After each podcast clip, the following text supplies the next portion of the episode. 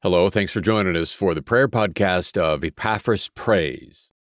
And again, today we're focusing on praying for our government, our government leaders, uh, elected officials, appointed officials, our public servants, heads of government agencies, those who make policy, those who make law, those who uh, execute laws, those who judge laws. We're praying for those in our government agencies across the land, and we continue to ask our Heavenly Father for good and godly government. Today we're praying a variety of things from a variety of verses in a short manner. Uh, James 1 5, uh, Proverbs 321, 1 Kings 9 4, Psalm 78 72, uh, 1 Corinthians 16 13 will be part of what our prayers are today. So, with these things in mind, let's go before our Heavenly Father. Father in heaven, we glorify and honor and praise your holy name. Psalm 99 reads in part, The Lord reigns, let the peoples tremble. You sit enthroned, let the earth quake. The Lord is great, you are exalted over all the peoples. Let us praise your great and awesome name. Holy is he, the King in his might loves justice.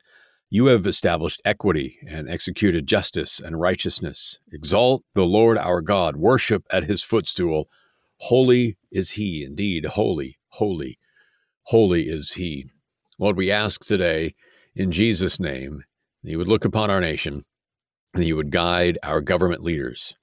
Father, I'm praying for the President of the United States, the Vice President of the United States, the members of Congress, both the House of Representatives and the Senate, and all of the uh, judges that sit on the Supreme Court. We're praying also for state governments, county and city and community governments as well government agencies and community leaders throughout our towns, our cities, our states, and our nation. We lift them all before you in Jesus' name and ask that you would save those who are not yet your own. Father, I ask that you would give those in authority wisdom in every decision and help them to think clearly by fixing their mind on things above and seeking you for guidance and wisdom. James 1 5 says, If any of you lack wisdom, let him ask God, who gives to all generously and without reproach, and it will be given to him. I pray that you would grant them discernment to know right from wrong, and common sense as well, so that they will be strong and effective leaders. Yes, Lord, that they would be strong and effective leaders. Proverbs 3:21 says, "My son, let them not vanish from your sight. Keep sound wisdom and discretion." Lord, we pray for our government you would help them to lead and govern with integrity, with honesty, with truth. And may that integrity guide them and keep them on the right track in decision making.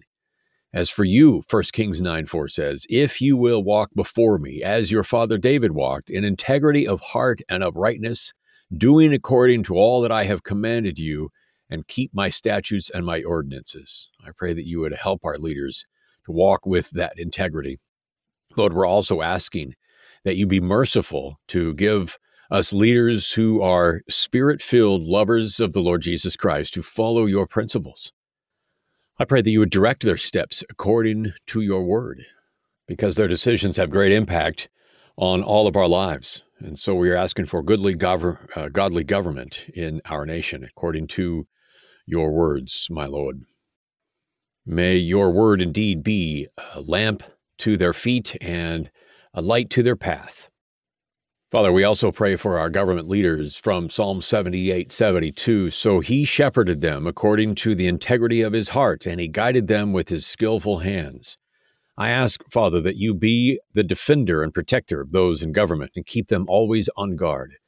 Help those who are believers in the Lord Jesus Christ to be strong and courageous, standing firm in their faith and influencing others for your kingdom we read in 1 Corinthians 16 13 to be on the alert, to stand firm in the faith, to act like men, to be strong. And Lord, I pray these same things for our government men and women, that you would encourage and strengthen them and give them wisdom that they need.